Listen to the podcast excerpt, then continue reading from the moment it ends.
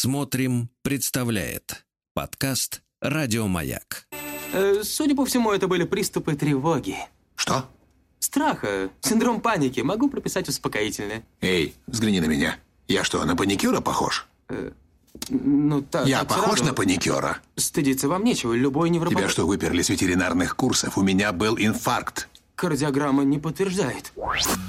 Мужчина. Руководство по эксплуатации. Ну что ж, дорогие друзья, на улице смеркается, непогода, слякоть, дождь, снег. Притопал в своих дорогих галошках. А что может себе позволить на гонорар прикупить? Анатолий Яковлевич Добин, психолог, психотерапевт, психотиха, да? Да вы так говорите, универсал шестьдесят девять. Да, Анатолий, и Анатолий Яковлевич сегодня возьмет на час, на целый, смотрите, тему, которую я могу разжевать в одном предложении. Так, давайте. Вот смотрите, заголовок следующий. Как сохранить желание? Вопросительный знак. Желание. Ответ от меня. Не тратить его. Это мужской ответ. Мужской, мужской подход. Ответ. Абсолютно, да, удерживать. Конечно, это мужской подход. И к этому мы вернемся. Вот. Давайте я вам напомню. Владика не да. было, я да, напомню, о чем напомню. мы с вами в прошлый раз говорили. Владик а мы был гов... в Конго. Да, да, да в Конго. Мы, гов... а, мы говорили о том, что для женщины важно желание. Причем как желание мужчины, так и ее собственное. Вот. И мы говорили, что женщина очень ранит, если она утрачивает желание мужчины. Женщина ведь не просто теряет желание как вещь. Это желание давало ей место. Место себя как желанной. Вот. И с разными мужчинами женщина может чувствовать себя очень разной. Она чувствует, что они желают ее по-разному. Вот. И она может даже быть с разной, с разными мужчинами. Вот. И если мужчина уходит, это не просто потеря любимого объекта. Это потеря и себя, как любимой и желанной. И именно поэтому женщина часто говорит в эти моменты «я потеряла себя». А, помните, мужчина так не скажет никогда. Он скажет «меня как будто руку отрезали». Как будто я потерял часть тела, ну как будто вот, но ну, он не скажет, я потерял себя.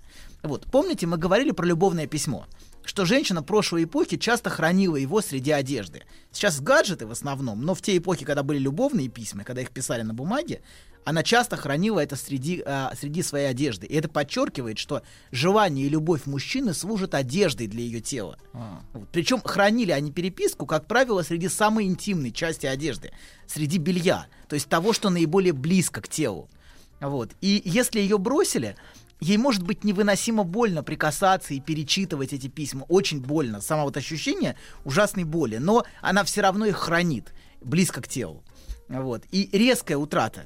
Резкая утрата желания и любви мужчины может приводить к тому, что женщина остается чистым, страдающим телом, лишенным всякой нарциссической одежды. Например, после утраты мужчины она может самым буквальным образом концентрироваться на своем страдающем теле.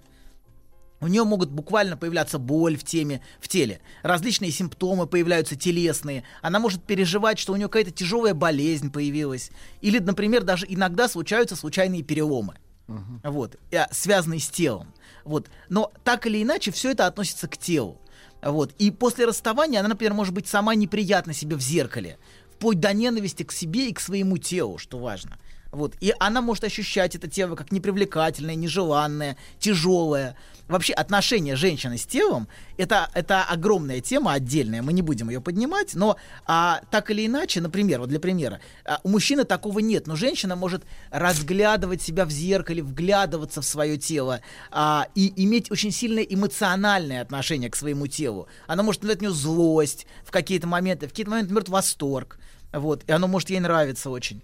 Вот. И, например, в случае болезненной утраты ей может сниться израненное тело. Вот такой сон, с которым я часто встречался. Это такое тело, как чистая плоть, лишенная оболочки в форме желания и любви.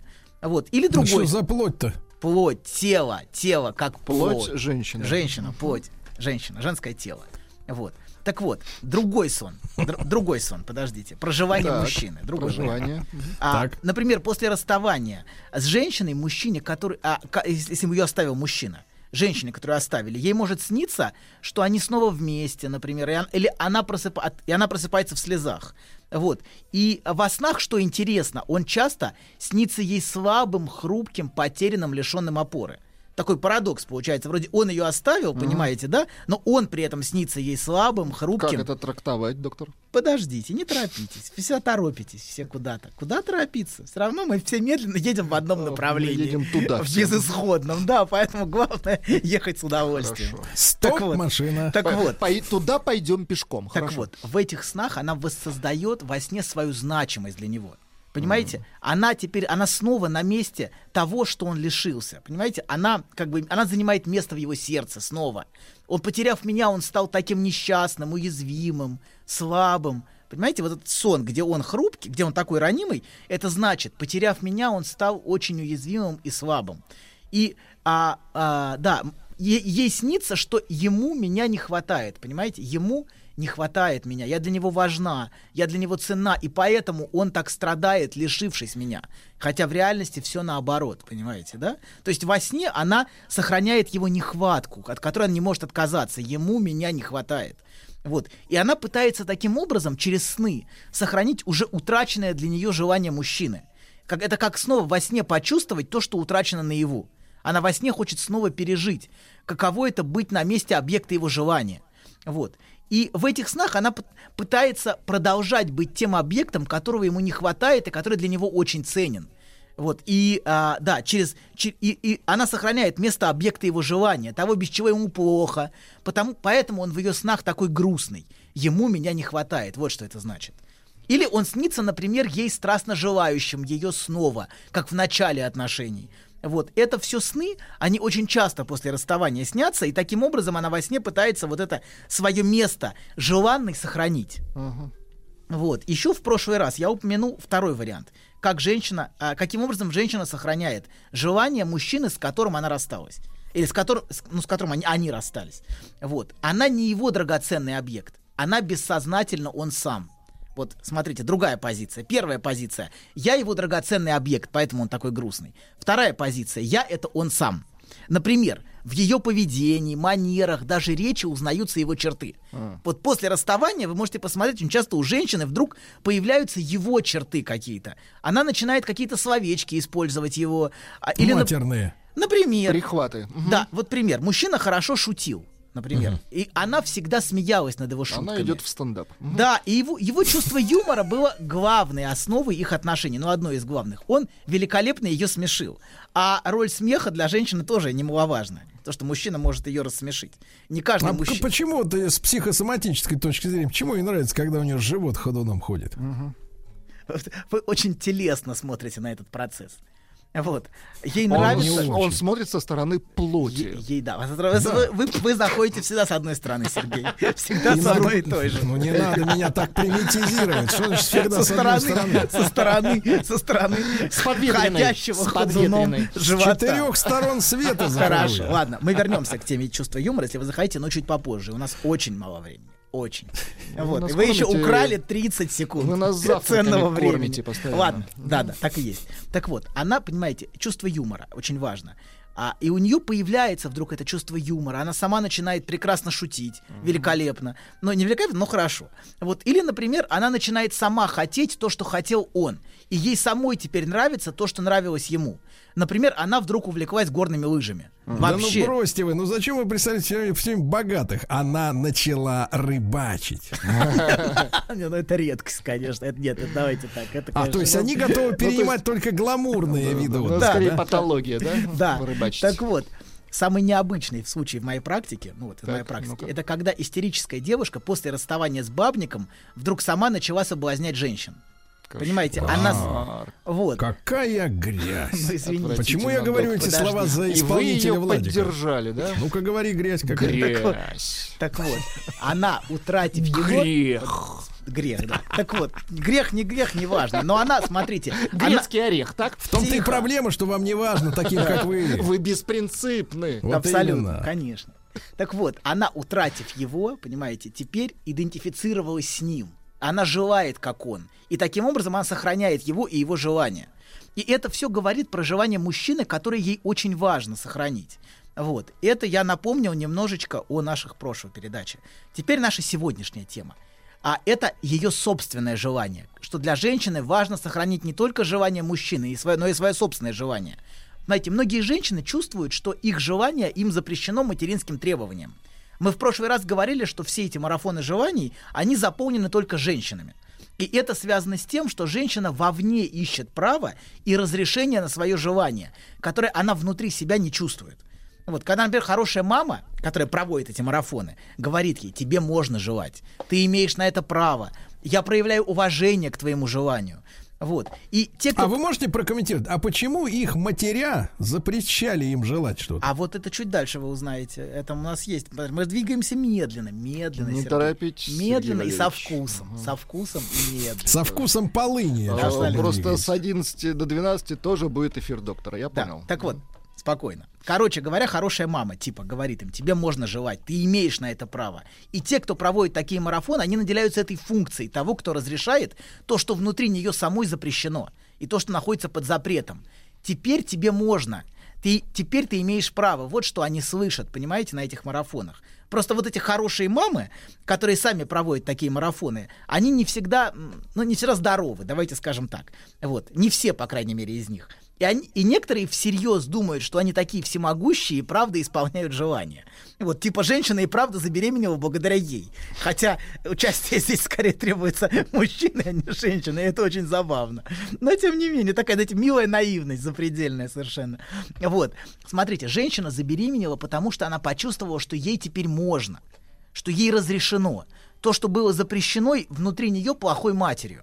То, что внутри было запрещено, mm-hmm. она как бы находит объект, который ей разрешает это. И она проецирует на него вот это, вот это разрешение. Вот. А, да, и на прошлой неделе, да, и в общем, женщине важно почувствовать право на свое желание. Это очень важно для женщины, чувствовать, что она вправе. Вправе желать, вправе хотеть, что у нее не пытаются е- ее желание лишить. Uh-huh. Вот. И многие разборки в семьях строятся вокруг женского желания как раз. Я имею на это право, я имею на это право. Женщина все время отстаивает свое желание в семье.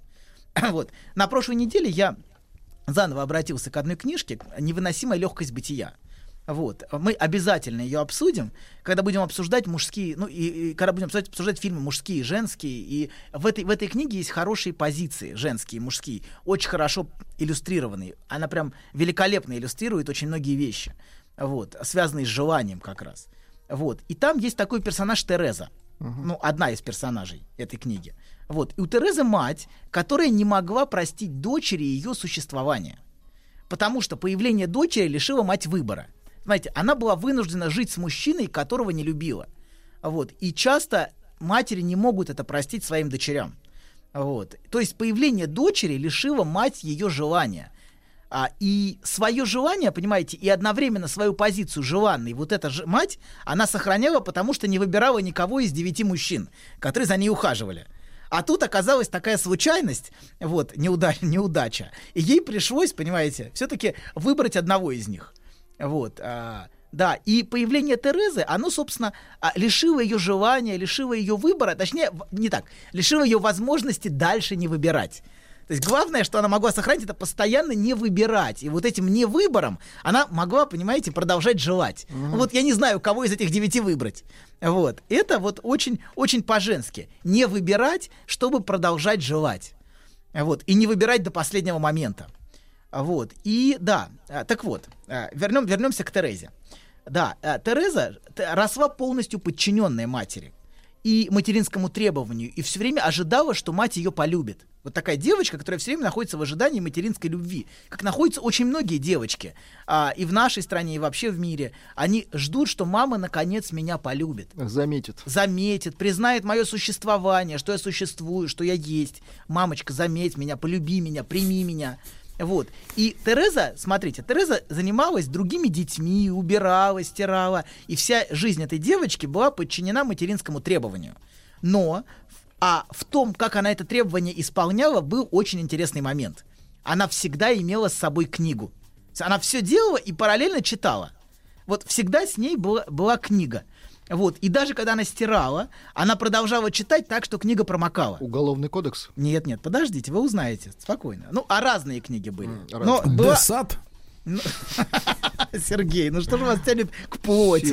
Вас все, вас все тянет, тянет к отношениям с плотью. Плоть.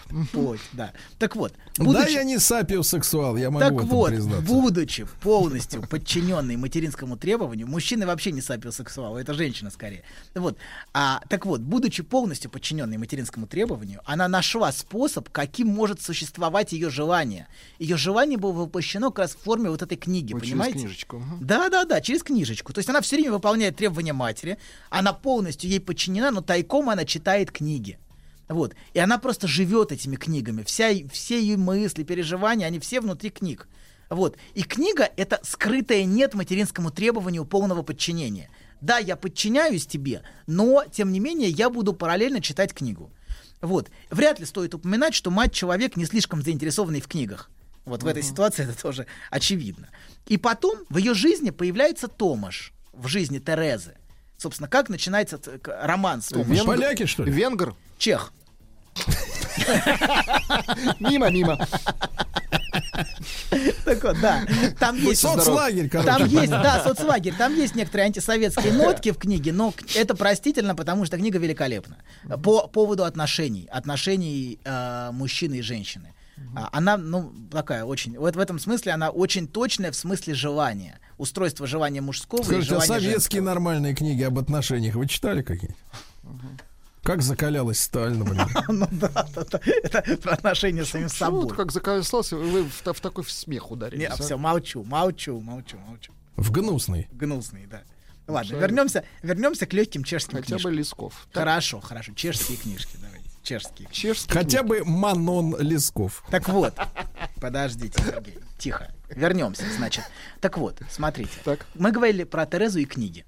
Книги mm-hmm. — это ее желание. Так вот, в ее жизни появляется Томаш. И это образ, который вырастает как раз из связи с книгой. Она увидела этого, его читающим книгу в этом пабе, где она работала, где никогда не появлялись читающие люди. Угу. Приехал доктор там из, из Праги. С вот. Книгой. Это для с нее книгой. Было потрясение. Это, да, абсолютно. Потому что мужчина с книгой был совершенно чужд этому пространству, где она росла. Это что-то совершенно немыслимое. Она ни одного чеха не, не видела да, с да, он, по крайней мере, в этой, в этой деревушке, где она, собственно, выросла.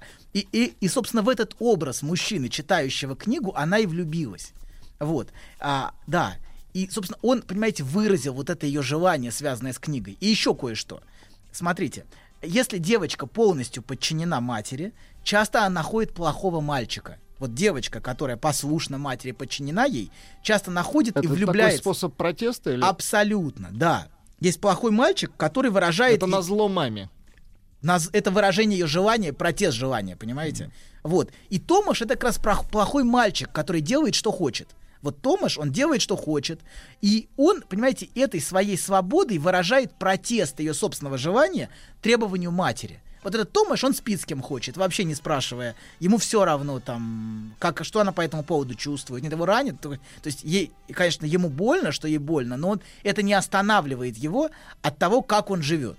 Вот. И хотя его измены причиняют ей огромную боль, понимаете, бессознательно именно этой свободой желания он ей дорог, именно этим он ей важен. Он mm. воплощает ее собственное желание, на которое она не имеет права. И этим, понимаете, Томаш освобождает ее от тотальной подчиненности матери. Вот. И что еще, там есть очень интересная деталь, которая упоминается мимоходом, но она очень важна. Она в первый раз приезжает к Томашу с определенной книгой. Вот вы сказали, что это за, про книгу. Ага. Там есть определенная книга. Вот. С книгой, которая, как мы знаем, вот в этой книге в полную силу о себе, ну, как бы заявляет вопрос желания в противостоянии требованию. Это книга Анна Каренина. Mm. То есть она приезжает к нему, держа в руках книгу Анна Каренина. Такое вот. Пособие, да? Да, а, да, да, да, да, да, по протесту. По протесту и борьбе с требованием, да, по борьбе с женским. То есть вот эта книга, в которой женское желание о себе и заявляет как раз, понимаете, да? Вот. Мелкие детали всегда очень важны, особенно в отношениях с женщиной. Вот. А, так вот, женщина ждет принятия. А, она хочет, чтобы ее желание было принято. Чтобы ее желанию, понимаете, нашлось место в мире. Вот на что ориентирована женщина. А для Карениной, например, места ее желанию в мире не нашлось. Вот, а, да. От этого они в политику-то идут. А, да, абсолютно. Женщина отстаивает права всех отвергнутых, изгнанных, непринятых, потому что, понимаете, их желание должно быть признано, их право на желание должно быть признано. А на самом деле внутренне... А вместе с ним и ее. Абсолютно. Они воплощают для нее ее желание. И женщина борется за право желать. Собственно, она говорит, они имеют право. То есть феминистки — это недолюбленные мамочками. Ну, агрессивные, агрессивные. Не обязательно, не обязательно, не обязательно, но они не чувствуют до конца. Они, они, они заняты борьбой за право желать. Угу. Вот они продолжают эту борьбу отчаянно. Все истерички, на самом деле, этим заняты, я вам скажу. А в шире почти все женщины, так или иначе. Давайте будем Эх, честны. Доктор. И женщина в семье всегда отстаивает свое право. Я имею право там на это, я имею право на поездки, на отдых, на что-то еще. Я вам так на скажу, час... доктор, женщина в семье, беда в семье. Да. Я имею право, в конце концов, на час собственного времени, и мы об этом поговорим после перерыва. Женщина про это говорит. Никаких перерывов, это новости. Хорошо. Расскажите про свой сон. Я сплю крепким сном. Слышу плач младенца. Иду к холодильнику, чтобы достать молока. Несу ребенку молоко. А оно черное, Бен. Скажи, что это значит? Только без грязи про мою мамашу. Мужчина. Руководство по эксплуатации. Итак, по феминисткам агрессивным прошлись. Хорошо. Mm-hmm, да. Да. Кого да. еще сейчас черканем? Продолжаем. Продолжаем. Мы говорим о том, как мы с вами все вместе, не осознавая того, на самом деле ищем способ не утратить собственное желание. Вот. Но в первую очередь, конечно, так делают женщины. Мужчины делают это по-другому. Вот. Мы в прошлый раз говорили, если вы помните, а вы, конечно, не помните, о том, что многие матери живут весь день тем единственным часом, который им остается на себя, когда дети уснут. Вот. И жизнь матери во многом подчинена требованию ребенка. И иногда это почти невыносимо, когда твоя жизнь полностью подчинена другому существу. Как бы ты его ни любил, как бы ты им ни дорожил, все равно психически выдерживать это очень непросто. Вот. И выдерживать полную подчиненность требованию другого невыносимо иногда. Это лишает тебя собственного желания. И именно этого очень боятся многие женщины, которые отказываются заводить детей. Так вот, мамы, которые сохраняют свое желание весь день, знаете, каким образом? А посредством того, что мечтают о том единственном часе, который им останется, а, когда, вс- когда все уснут, когда все закончится, когда а, наконец-то дети лягут спать, ага. и я выдохну. Вот это, этим часом... Я достану кальян. А, ну, беленькое, не важно. Ну, по-разному бывает. Но, да, но важно, чтобы этот час у меня был. Вот для, для женщин и этот час...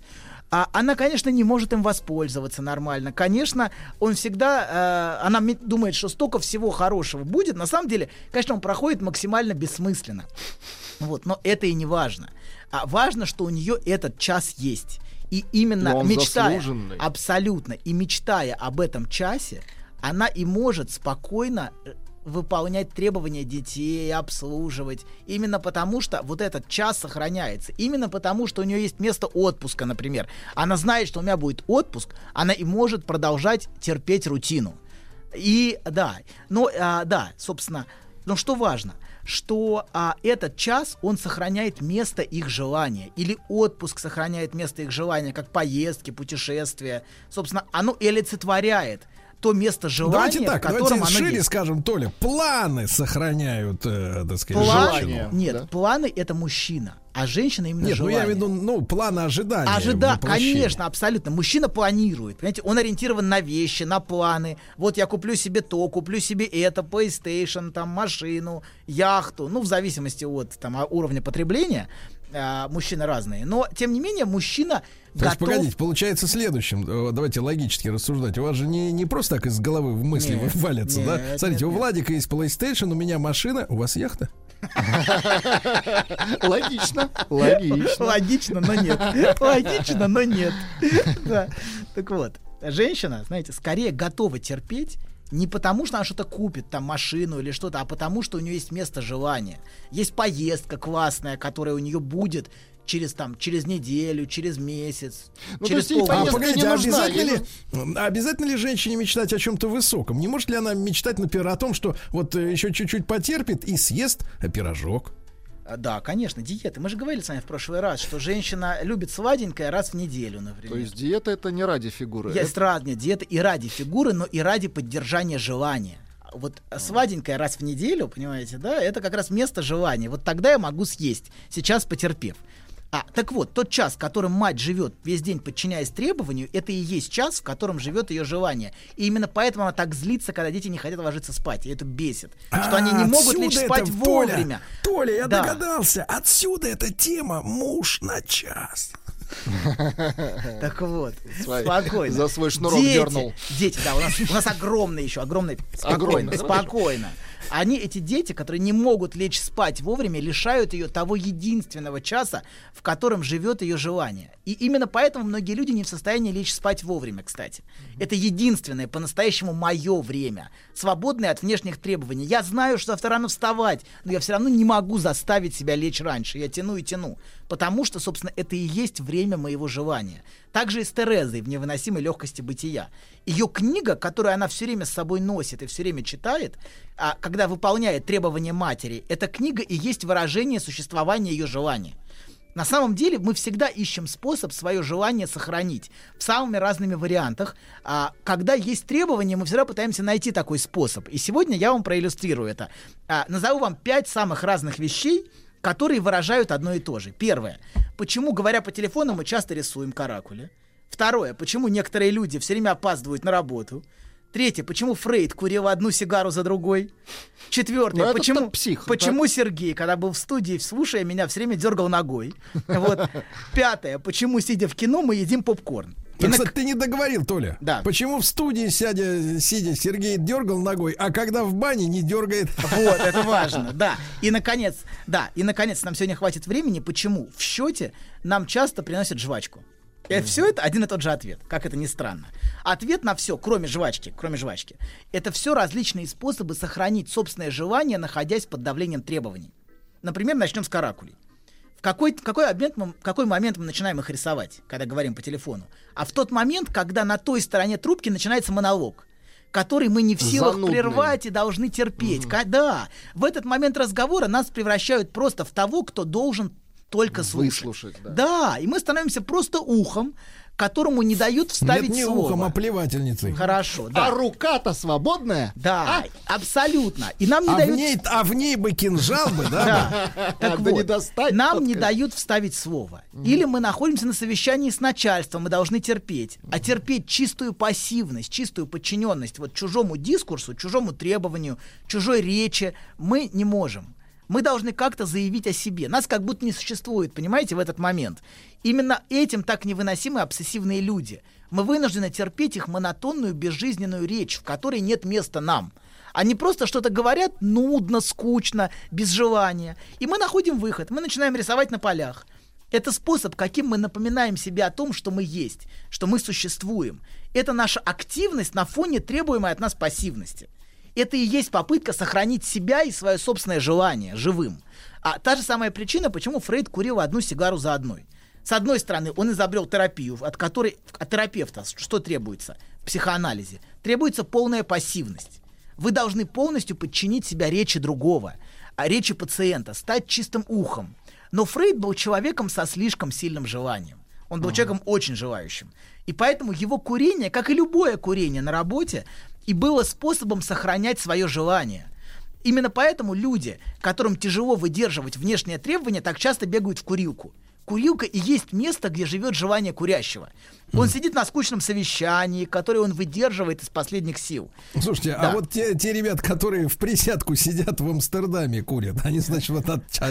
вроде рядом никого нет. Там на грани искусства. Это да, это поэзия. Это поэзия. Это поэзия, да, да, да, специфическая. Да. Битники. Так вот, да, так вот. Значит, а он из последних сил сидит на совещании, выдерживает, терпит и думает о том единственном миге, когда оно закончится, и он сможет, наконец, выкурить свою маленькую сигаретку. Сделать, наконец, то, что хочет он сам. И именно эта мысль о своем желании и позволяет ему выдерживать это нудное совещание. Или, например, сидя на этом совещании, он фантазирует об отпуске. а он сбегает с этого совещания мысленно, а совершенно не слушая, вообще он не слушает эти совещания. Вообще большинство людей никогда не слушает эти совещания, понимаете, это формальность, будем честны.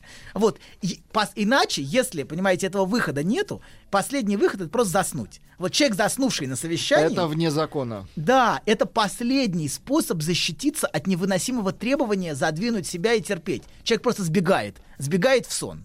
Вот.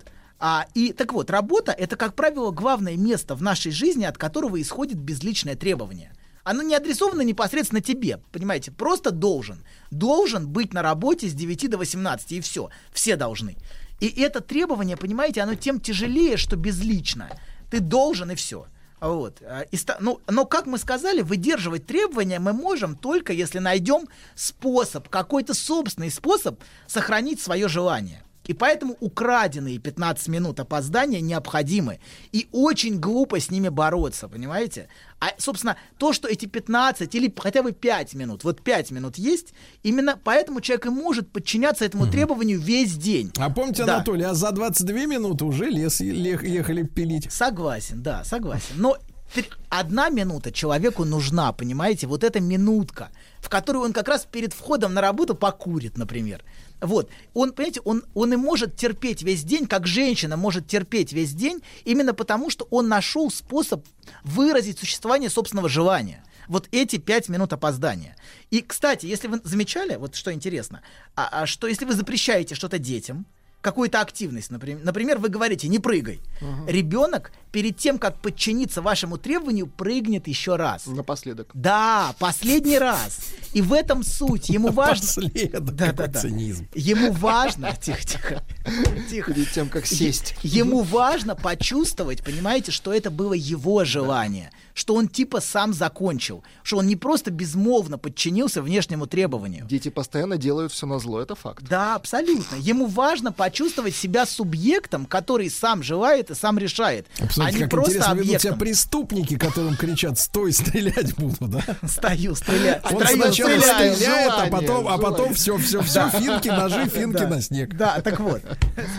Стой, стрелять буду, стою, стреляю. Так вот, так вот, значит, а он важно почувствовать себя не просто объектом, а что ты сам, сам это сделал.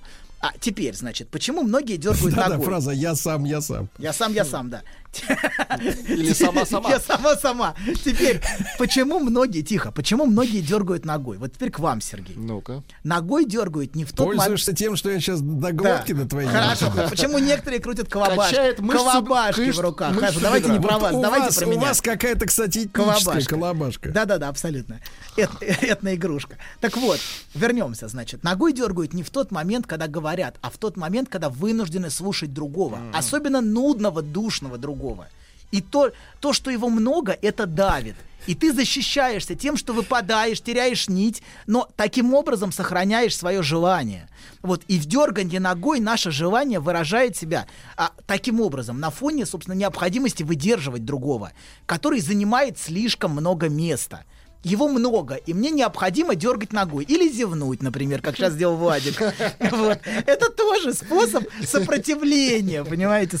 Теперь попкорн. Ну, наверное, про попкорн... Сопротивление мы... маленькой паузе. Да, было, да. Окей. У нас пауза? Э, пауза, ну не прямо сейчас. Доктор. Не прямо сейчас. Не прям сейчас. Вы какой-то странный я... человек, Анатолий. Вам постоянно хочется паузу.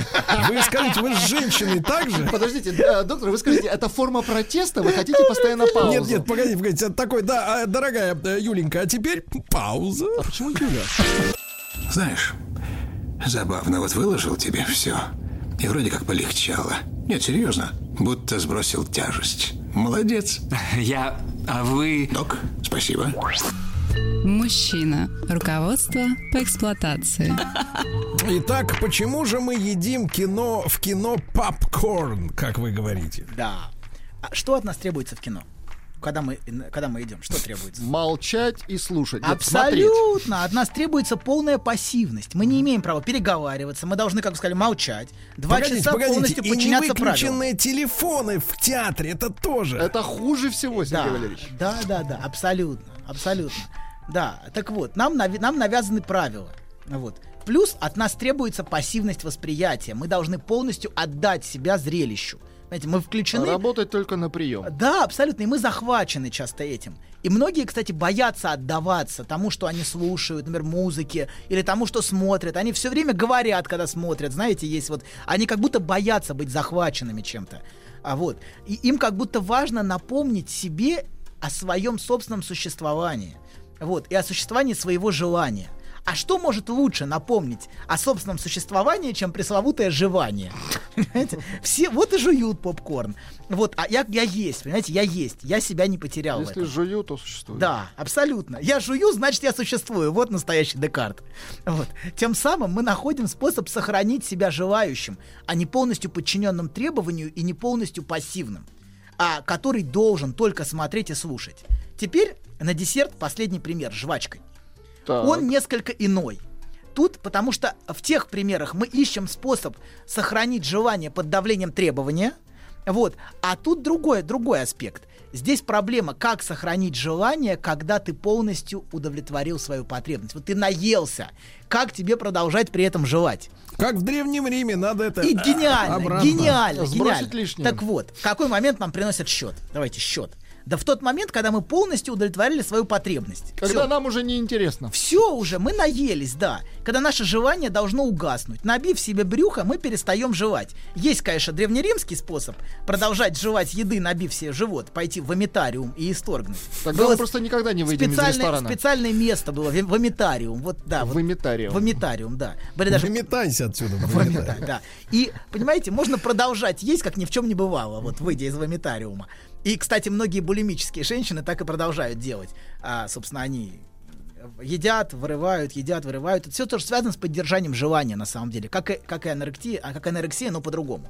Короче говоря, есть гораздо более уместный и изящный способ. Давайте, это не очень изящно по-древнеримски, скажем прямо. Вот.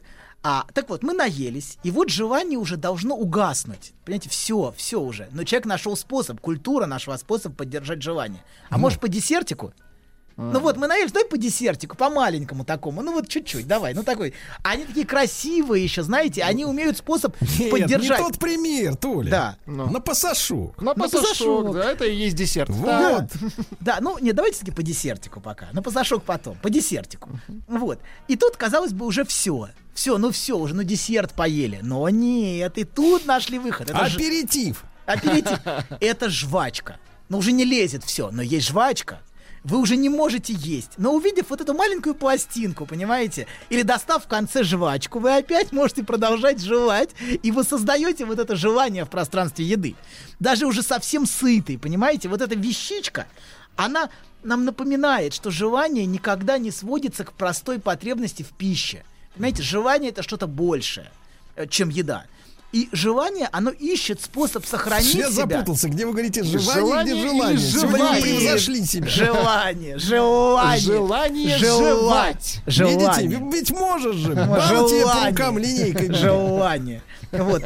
Оно, понимаете, ищет способ сохранить себя, когда вся потребность уже все, насытились, уже удовлетворены, но нет. Продолжаем. И, кстати, вот именно пушкинская старуха, которая не удовлетворяется ничем, она ненасытна.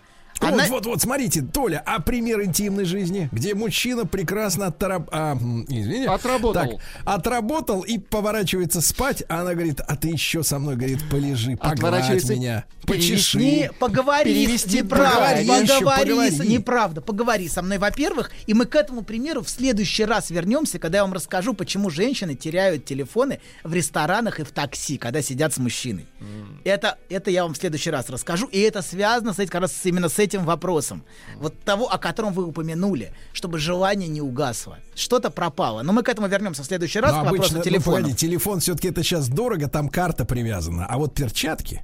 Перчатки и это вещи, которые постоянно теряются. А зонтики — это вещи, которые постоянно забываются.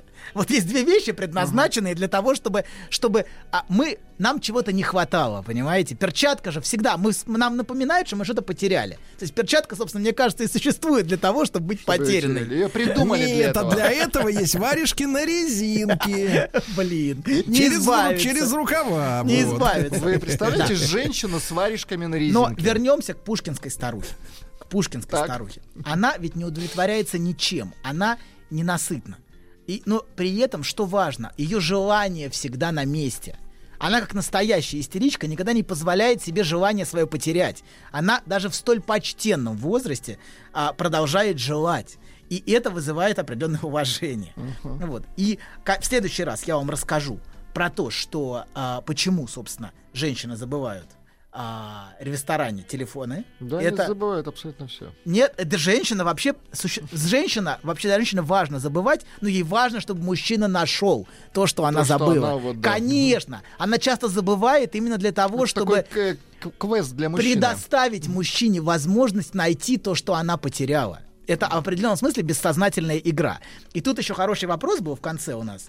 Вот. За, а зачем, вот написано, а зачем опаздывать на работу, мужик говорит. Я вот, например, приезжаю пораньше. Чтобы работать меньше. Пар, да, нет, да. пораньше приезжаю. Вот другая и, история, и, да, он и, раньше приезжает. И кайфую на работе сорок минут от того, что ничего не делаю. Понимаете, он нашел другой способ ну, на то, работе. Извращенец просто, но да? Абсолютно, он перевернул ситуацию, но, понимаете... Перверт, нужно... точно. Но вот на, в этой игре, понимаете, создать место, в котором я на работе ничего не делаю. Это гениальный, гениальный заход, но для этого нужно спать меньше, понимаете? Есть те, кто поздно ложатся и тянутся своим желанием до конца, до предела. А есть те, кто приезжают на работу на сорок минут раньше. И потом добирают. Конечно, да, абсолютно, Значит, абсолютно. Доктор, доктор, я смотрю, вы возбуждены. После вас потом придется чехол от микрофона отстирывать. Вы его заплевали немножко. Не чехол, а Саша после него придет. Так. Так. Красивая ну, спасибо. Саша. Спасибо. Саша, спасибо вам большое. Виталий, обнимаю вас всяко-всяко. Еще больше подкастов «Маяка» насмотрим.